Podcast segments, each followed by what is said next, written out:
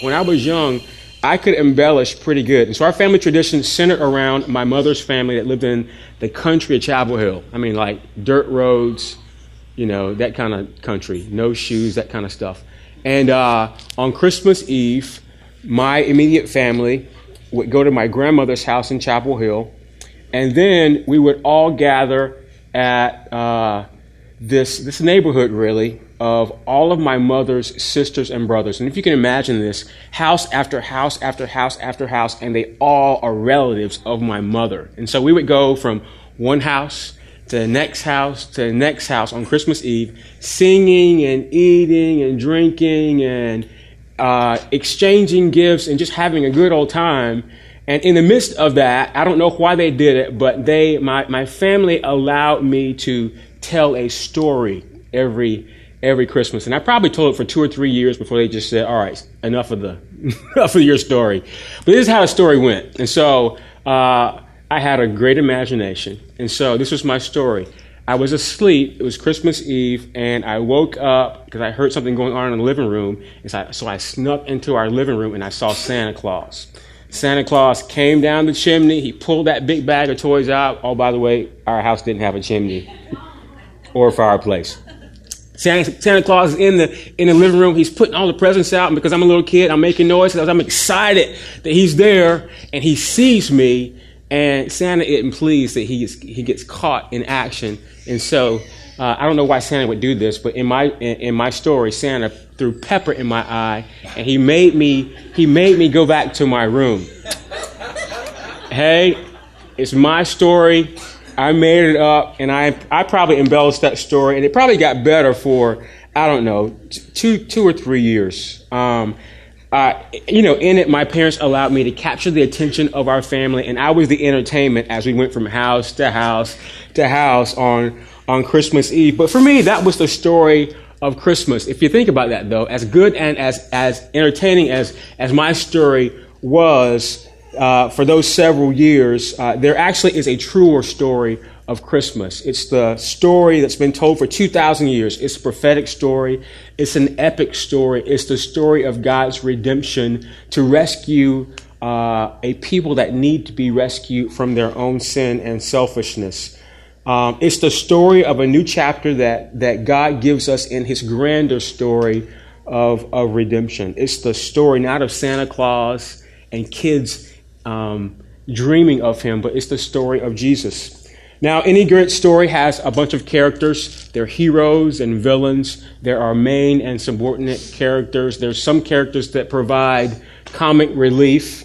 Uh, the development of each character is called a point of view. It's looking at the story through the eyes of one of the characters. And in a sense, anytime we approach the Gospels, the, these spiritual biographies of Jesus, we are getting a point of view. A point, uh, we're seeing through that writer's eyes what they thought of the, the life and the death of Jesus. And that really is what Matthew gives us here. He gives us uh, his point of view of Jesus. And so for the next three weeks of Advent, we're going to look at points of view of, of the birth of Jesus. We're going to look at Joseph's point of view, Mary's point of view, and God's point of view from various uh, places in, in Scripture, primarily the gospel stories. Today we're going to look at uh, the story of, of Joseph. And to do that, we have to turn to, to Matthew's gospel. So read with me chapter 1, verse 18 through 25. Here we go.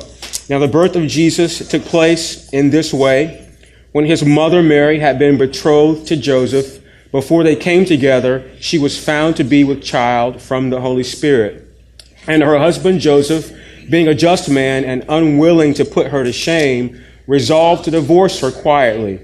But as he considered these things, behold, an angel of the Lord appeared to him in a dream, saying, Joseph, son of David, do not fear to take Mary as your wife, for that which is conceived in her is from the Holy Spirit. She will bear a son and you will call his name Jesus, for he will save his people from their sins. All this took place to fulfill what the Lord had spoken by the prophet. Behold, the virgin shall conceive and bear a son, and they shall call his name Emmanuel, which means God with us. When Joseph woke from sleep, he did as the angel of the Lord commanded him. He took his wife but knew her not until she had given birth to a son, and he called his name Jesus. This is the word of the Lord. Let's pray. Father, we're grateful for this Advent season, and as we enter uh, into worship through the observance of your word, we pray that you would bring life to this ancient story that we've heard and read uh, many times. Lord, we, as we look at it through Joseph's eyes, would you help us to see what he see, felt, feel what he felt, and and Lord, I pray that we would learn something for ourselves in it. Jesus, we love you, we worship you, uh, and it's this this is the season that uh, for which we worship you most, and we pray that in your great name, Amen, and Amen. And so this passage is a story of the the origin of of Jesus, uh, but uniquely, it's through the eyes of Joseph. Um, it's worth saying that you got to search real hard to find some stuff about Joseph. That I mean, there's not a whole lot of passages that are that have a whole bunch of verses strung together that tell us a whole lot about about Joseph. Um, this is one of the, the passages that, that you can find that tells you the most about him. Um, really, we never hear Joseph speak any words. There's never any tract of, of scripture that uh, the writers attribute to Joseph said this. I mean, you don't find those things about him uh, in the Bible. And really, as the gospel accounts continue, Joseph fades even more into the background. Um, we, he appears uh, later on in the Gospels, when Jesus is about 12 years old, the family goes to Jerusalem to, to the temple to do the, the rites that they're supposed to do at that age. And pretty much after that, all, all, although G, Jesus' mother Mary and his siblings uh, appear in various places in Scripture, it's as if Joseph, Joseph disappears uh, from the text. Um, it's quite possible that before Jesus started his earthly ministry, Joseph had already died. And definitely, as Jesus hung on the cross and looking down, spoke to the gospel writer John and says to John, "Hey, take care of take care of my mother." Um, Joseph likely was, I mean, he was dead and gone by that point. There's a lot that we could uh, draw from uh, this this text, this Matthew chapter one um, checks in view of the Christmas story. I want to I want us to, to look at three points, and these three points are simply Jesus' origin, Jesus' name and his mission, and then uh, I'll end up uh, giving some summary thoughts about Joseph and the birth of Jesus. So first, looking at Jesus and his origin, verse 18. Now the birth of Jesus Christ took place in this way when his mother Mary had been betrothed to Joseph before they came together, she was found to be with child from the Holy Spirit. Um, one of the traditions of our family, our immediate family, um, you know, me, Larissa, Jonathan, David, Zoe, is, is that on the kid's birthday, Larissa uh, tells the story of their birth. Uh, now, all, of our, all three of our kids were born by cesarean section, so she, she doesn't tell that part, because that would freak them out. But she does tell them about, you know, the, you know, the thoughts that we had as we were sort of thinking about planning to have kids and, you know, the, the excitement that we felt when we first found out that she had conceived and, and how they all grew uh, in her womb. And, you know, there were some, some mishaps with all of them. Um, uh, of, of course, Jonathan, she went through 17 hours of labor and then start pushing and his heart rate dropped. And so uh, the, the chaos of doing an emergency C-section happened. So we tell him that. And then uh, with both David and Zoe in the midst of the, the, the, pregnancy, she had some complications, started bleeding, and we, I mean, we didn't think that either one of them would, um, would survive um, all of that. And I think in particular, Zoe, um, uh, you know, a friend of ours, there were some complications with, with her pregnancy. Friends of ours, uh, you know, prayed and prophesied over Zoe and said that this child will, I mean, there's life in her. And that's why we named her named her Zoe. She survived all that, came out, and uh, obviously she's full of life now. Um, but that's, that really is what Matthew's doing. Matthew is, is letting us in on the, the origin of, of how Jesus came about. Uh, the narrative, but the narrative that's before us, um, we really aren't considering the birth itself. In fact, at the end of, of chapter one, it's sort of like, you know, and, and so Jesus was born. Matthew is giving us all the stuff that led up led up to that. Um, it's more than the story of uh, it's more the story of virgin conception of Jesus rather than his birth itself. It's, it's Matthew, by the Holy Spirit, helping us see the eternal Son of Man, the eternal Son of God, become the Son of Man. Matthew helps us understand that God forms by the Spirit a human baby in the womb of, of a virgin girl named Mary. The angel tells Joseph and Mary all they need to know to care for this child, and a few months later, here the child is, uh, and they call him Jesus. Um, that this story is told from the perspective of Joseph makes a lot of sense because Joseph um, is the, as the adopting father, has the has the credentials by which Jesus is uh, is brought into the world, and that for which he gets his titles uh, that we call him and, and more importantly, Joseph gives him the credentials for his, for his mission on earth. Um, if you look down at your Bibles in this previous section, basically, from verse 1 all the way through verse 17, Joseph, uh, Matthew is giving us a lineage, uh, a, a, genealogy of, of, of Jesus. And he names two primary people. He names Abraham and David. And he says, this Jesus is going to proceed from these two patriarchs. And, um, and that makes a lot of sense. Think about Abraham. In Genesis 12, Abraham is, is called from Ur of the Chaldeans, and he's told by God to go to a place that I'll, I'll, I'll send you.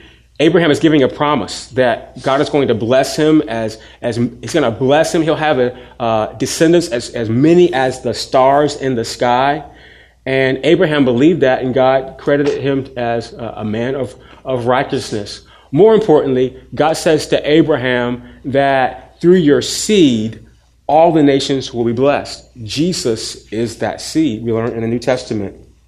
And here's the deal through David. Through Joseph, Jesus is, is counted the son of David. And this is in fulfillment of the ancient promise that Israel would have a David like king to rule their people injustice. And so, of all the promises we see given to Israel, one of these sticks out, and it's that David, through David, Israel would need a mighty, uh, a mighty deliverer, someone that served as a fearless king, someone that would be a warrior to defeat all their enemies, but also someone that would love God and also love their people. And but if you if you know anything about the history of of Israel, anything about the, the history of the Old Testament, that never happened. I mean, that never comes to fruition. In fact, the history of Israel and almost all of David's ancestors was nothing but one sad tale of a failed king after a failed, failed king. Human flesh could not deliver God's people. That's the, that's the summation of the history of Israel. They needed something different. They needed something better. And if you think about it, especially with what, what we have going on today in, in the world that we live in, um, this is the universal lesson um, that, that all of us should take away. No prophet, no king can deliver us, for flesh and blood by itself can't save. We're in a political season, and uh, I mean, all of us are, are intent about that, especially because we live in D.C. More importantly, we just want to pick the right guy, right, to, to lead our country and to uh, in a sense, deliver us, make life better than it is now.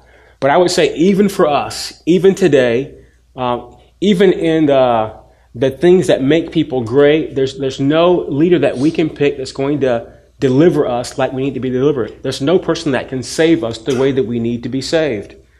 No king, no prophet can deliver us. No politician, no physician, no teacher, no preacher, no father or mother can deliver mankind. And that sounds kind of bleak, but it's absolutely true. And that's what makes Matthew's gospel so important. That's what makes all the gospels so important because they give us hope. Matthew tells us in this gospel that God has been orchestrating the needed deliverance. What does he do? God sends us Jesus. Y'all should say amen right there. But he does it in this most unexpected way.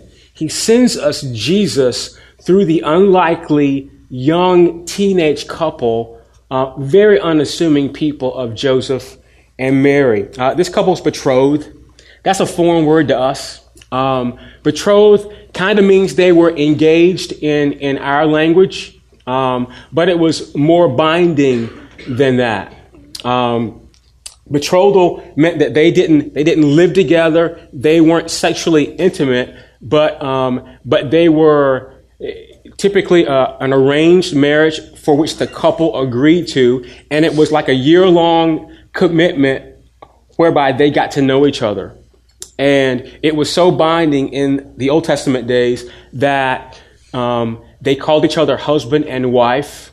And to get out of a betrothal, you had to go through the, the, the legalities of divorcing someone. So that's how uh, important it was. Um, we get the, the glimpses of that in verse 19. This is what verse 19 says. And her husband Joseph, being a just man and unwilling to put her to shame, resolved to divorce her quietly. Um, can you imagine Joseph, Joseph's predicament? I mean, we're, we're putting ourselves in Joseph's shoes this morning. Think about all that's going on in his mind and his heart. Here's this young lady that he's agreed to, to marry. His bride to be is, is pregnant and it's, it's not his child, and he knows it. She's already showing at this point. Um, this is the ultimate baby, I mean, baby daddy drama, right? I mean, this is what's unfolding. And think of the thoughts that he's thinking. What kind of woman is she that I'm engaged to her and that she would go and be intimate with another man and get pregnant? What, what will be of our marriage? I mean, we're just starting out and already we have uh, this predicament of she's married, I, am not the father, and oh, by the way, everybody knows that. This, this wouldn't have been a secret. There's, there's, this is such a close society that everyone would have, um, they would have let on to the fact that Mary's pregnant, and this, it, it probably is not Joseph's, uh, Joseph's baby. This is how serious this was. Under the Old Testament law in Deuteronomy, uh, the, the penalty for adultery intimacy outside of marriage was death by stoning.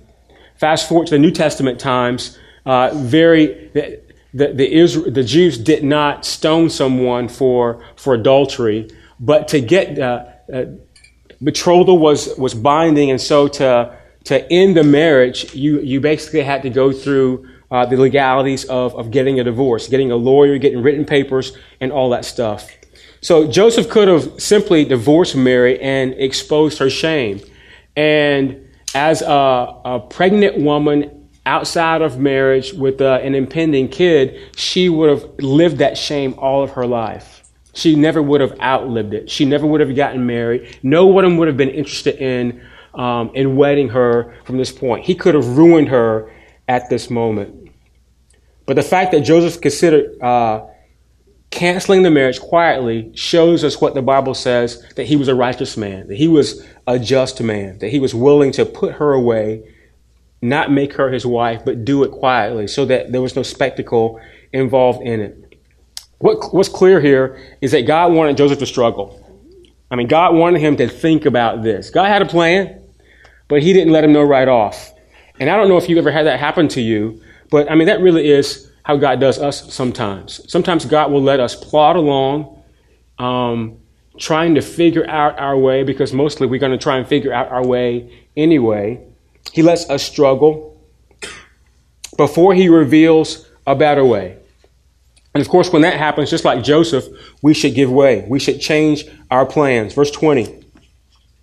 But as he considered these things, behold, an angel of the Lord appeared to him in a dream, saying, Joseph, son of David, do not fear to take Mary as your wife, for that which is conceived in her is from the Holy Spirit. And so God wanted Mary to, God wanted Joseph to, to marry Mary. Not only that, he wanted him to proceed with the marriage. And he sent an angel to tell him why. I mean, if God's going to send an angel, God is serious, right? Um, we have this, we have uh, sometimes a, a wrong uh, view of what angels do and what they look like. Our angels are romantic, they're cute, you know, they're, they're nice and they're, they're nice, right? That's not the picture that we get of, of angels. Angels are God's messengers. In fact, angels are the ones that God uses to bring not only gets good news, but sometimes judgment. Angels aren't cute. Angels are glorious. They carry the glory of God. And in this case, the angel comes in the midst of Joseph's dream. And I think everything that the angel says to Joseph is, is absolutely important. The angel intervenes to give Joseph a better way. Look at what he says. He says, Joseph, son of David. If an angel, if an angel pops up into your dream and says your name, you know he's serious, right? So he, he says Joseph's name, which Joseph's in a dream. Um, I don't know what's going on in his mind, but the angel is there. He didn't come to the wrong house. He came to Joseph. He gives his title, Joseph, son of David. And what the angel is doing is linking Mary's virgin conception to David's genealogy. The Holy Spirit is the author of life, we'll learn in a couple verses down. But he's saying to Joseph, You have a role to play. Joseph, son of David. The next, next the angel says, Do not fear to take Mary as your wife.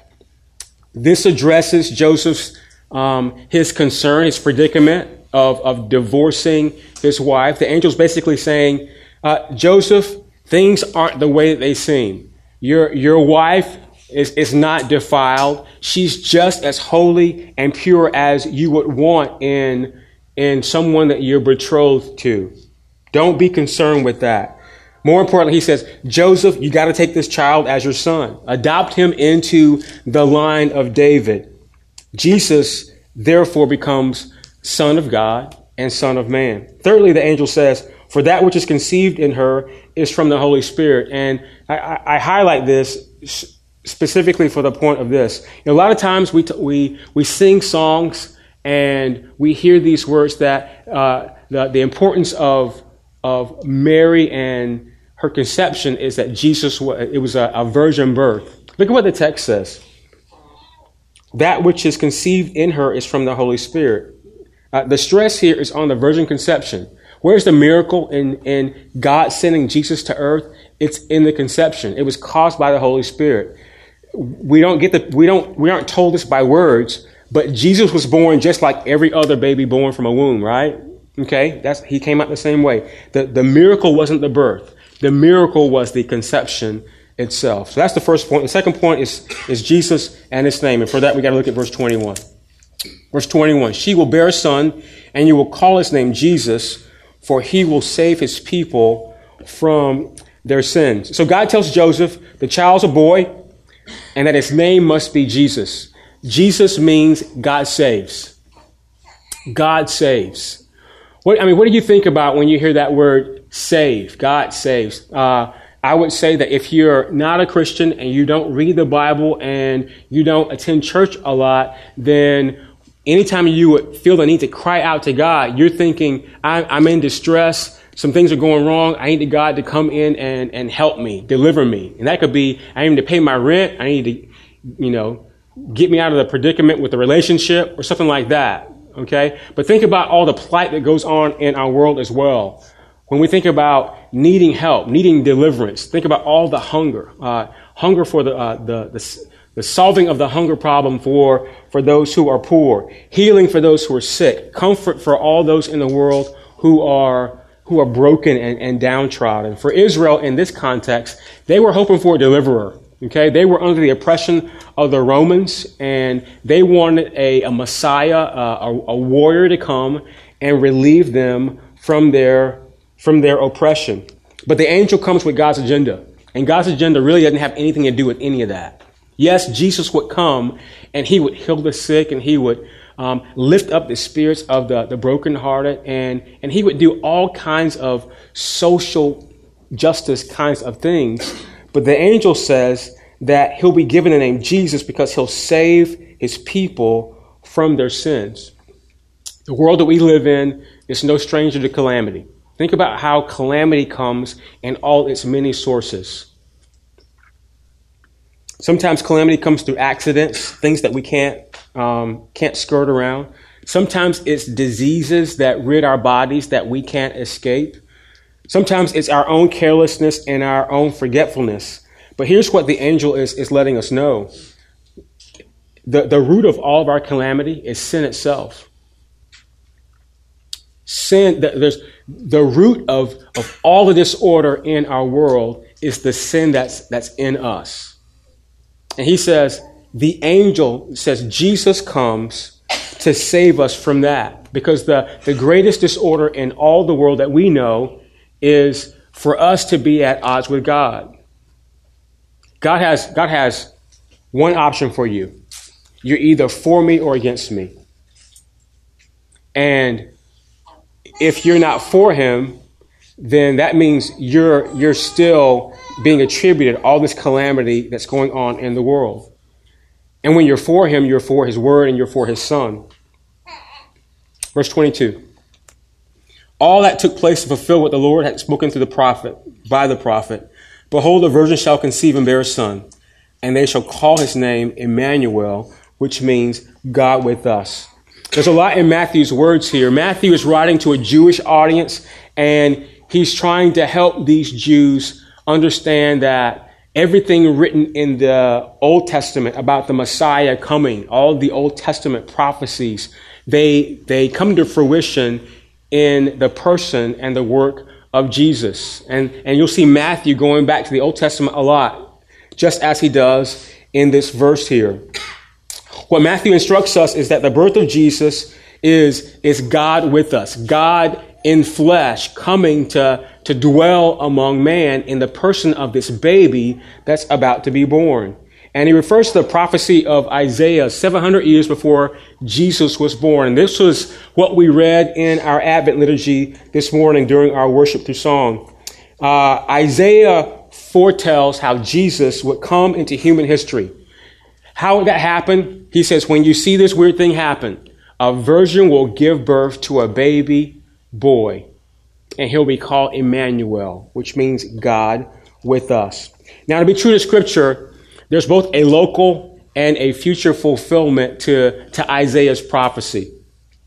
In the Old Testament account in Isaiah 7, which we read during our, our Advent liturgy, God sent Isaiah to Israel's evil king of Judah, uh, King Ahaz. And God offered Ahaz uh, a miracle, a, a gracious blessing. He said, Ask me any sign and I'll give it to you. And all you have to do is just trust God.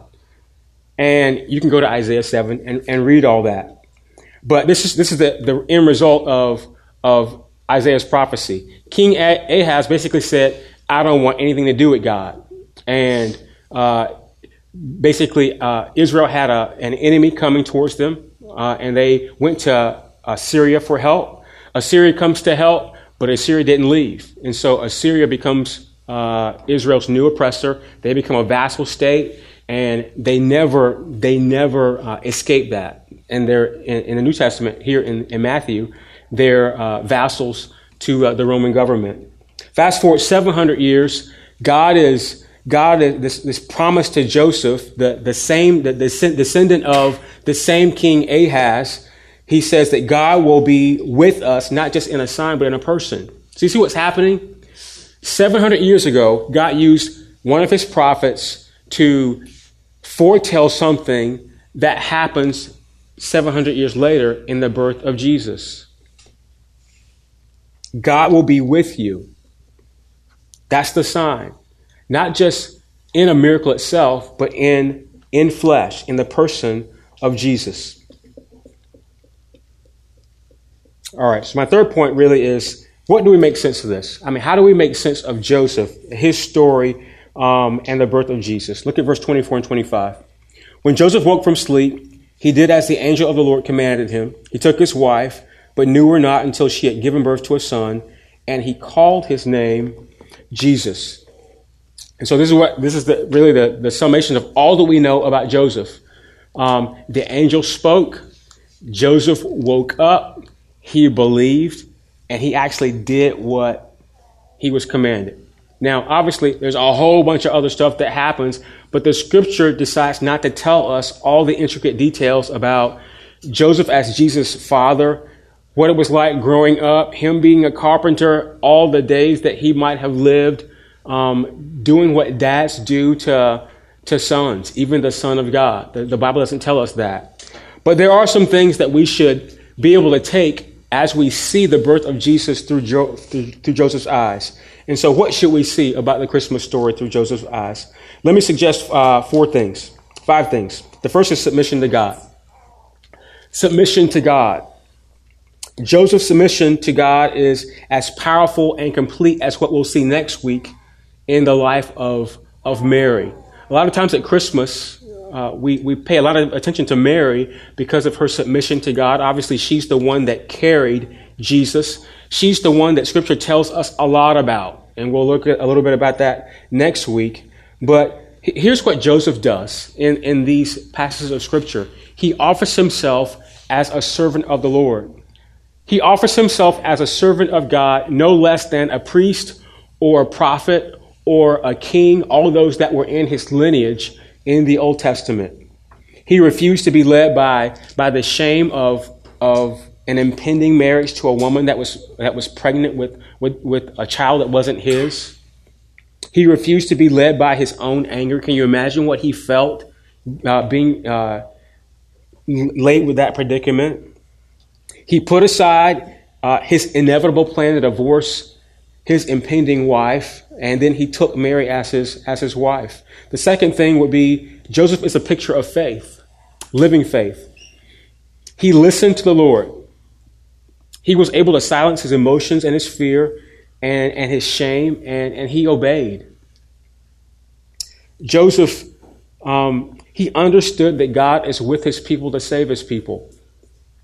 I don't know how he understood this, but somehow between the, the angel visiting that night and him waking up and simply obeying God, he understood that this baby forming in his betrothed wife's belly was God Himself, and that He would be called Jesus, God saves, and Emmanuel, God is with us. And I think He carried that with Him, and He was able to live a life of faith through that. Thirdly, and this is a big point difficult obedience.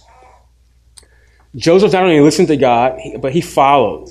Um, despite all the other voices that were likely screaming in his head, despite what other people were thinking and likely saying to him to his face, Joseph understandably wanted to divorce Mary, but he listened to God's angel and he obeyed. He, he suppressed the impulse to take care of himself to avoid shame, and he simply did as God said he should do. I think this is just plain old difficult obedience. And think of all the times where you knew that God wanted you to do something, but you just you just you're right. You're you're you want to take the step, but you you don't know how. You want to take the step, but you you don't think you have the strength to. It's like Lord, I know I'm supposed to do this, but I don't know how I can do it. Somehow Joseph was able to do that, and I think again his knowledge that the, this baby being formed in his betrothed wife's womb was, was, was Jesus. It was God Himself. It was Emmanuel, God with us. I, I want to make light of these parallels because uh, this isn't necessarily in the text. But if you think about this, Joseph is no less, he's, he's no different than the people that we are today. Who we are is, is not any more significant or any less significant than Joseph was. God used Joseph, God uses you. God chose Joseph, God chooses you. You all realize that? The, the Bible says that, that God knows you before the foundation of the world, He knows your name, that He predestined you to be a son I mean, God, God knows you and He not only chooses you, but He entrusts you with responsibility. What was Joseph's responsibility? It was to raise Jesus. What's your responsibility? You're a carrier of the grace of God that you might extend it to other people. Scripture says that the sign of our love is our obedience. The closer Jesus brings you to himself, really, the more he requires of us. How close was Joseph to Jesus? He was his dad, probably there with him for several several years, maybe into his teens. But I would tell you, as close as Joseph was to baby Jesus, elementary age Jesus, teenage Jesus, you're closer. Why? Because you got the Holy Spirit in you. You carry Jesus around with you. Joseph was just around with him. We don't we likely don't think about this much during Christmas time, but but what is God asking of you that his son might be glorified in you. Much like he asked Joseph to, to, to really lay down everything that he wanted to do, that this son might be born, that he might take on his lineage, and that the son might go and glorify God by what he did and by his death. Um, fifthly, while Matthew's gospel offers us a picture of genuine faith, more importantly, it highlights the acts of a triune God. It would be easy for us to, to put Joseph on a pedestal. I mean, we, we sometimes want to do that. We see these characters in the Bible, don't we? David, Gideon, I mean, all the, all the good guys in the Bible. We want to make um, heroes out of them. But I, I just have to tell you, Joseph is not the hero. He's a good guy. He does the right thing ultimately. Joseph is not the hero. God is. Matthew's gospel helps us to see the, the Father's plan of redemption in the beginning of its climax. Jesus will be born, the very one that gives us our redemption, and the very one that will come in his second advent and make our, uh, our redemption complete.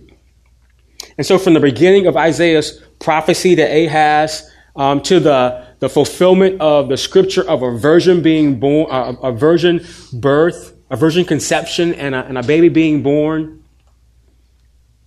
I mean, God is the one that's orchestrating all of this, even to the point of, of moving on Joseph to take on the responsibility that he really didn't want. All this, all the intricate details in this divine drama are God's doing. All the way down to the eternal Son of God entering the world as a baby. Um, I always shy away from giving you guys actual things to do. I, I, you know, a lot of times, I mean, we're people that, I mean, tell me what to do, Jeff. What am I supposed to do? This is a narrative, right? And so the, uh, there's no imperatives here. We're not told, and so Jesus was born and you're supposed to go out and put up a tree and put some lights on it and have a wreath and candle and we're not told any of that stuff. And so I, I shy away from, from telling you, what do you do with the story of Joseph at Christmas? Um, I think you're supposed to receive it. I think you're supposed to uh, be in, in awe of the God that set all this stuff in motion long ago and it comes to fruition years later. And that be in awe that we still tell this story and it has the same impact upon us because this is our redemption here being unfolded before our eyes. But let me give you three things that you, these aren't necessarily things you can go out and like, I'm going to do this today. But there are things that you should think about. Firstly, let's let the Holy Spirit work in us to receive what God began to accomplish in the birth of Jesus. What was God doing in the birth of Jesus? He was sending the one that would save us from our sins into the world.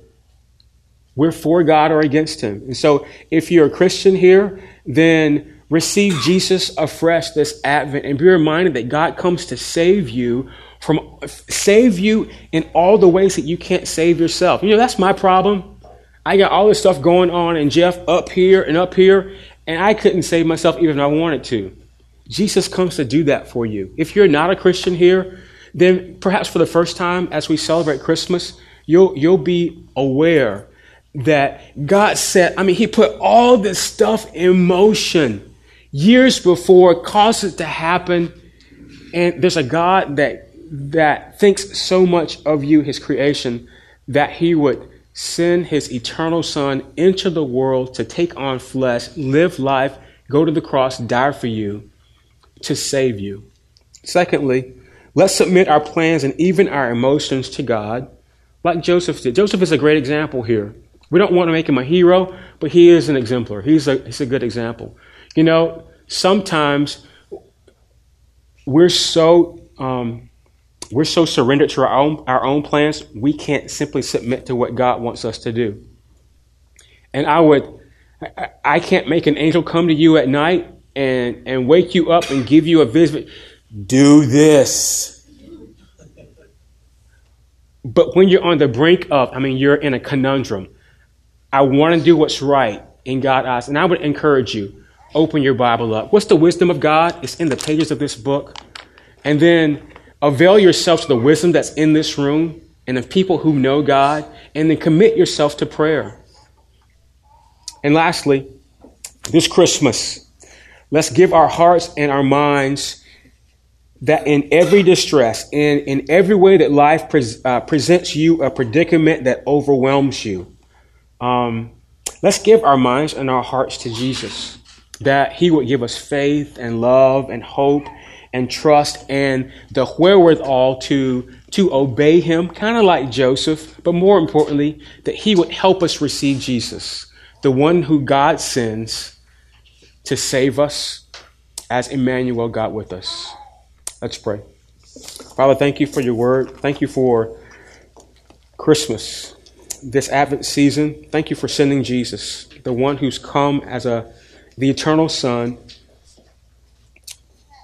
incarnated as a baby, but brought into the flesh of humanity to rescue us from all those ways that we can't rescue ourselves.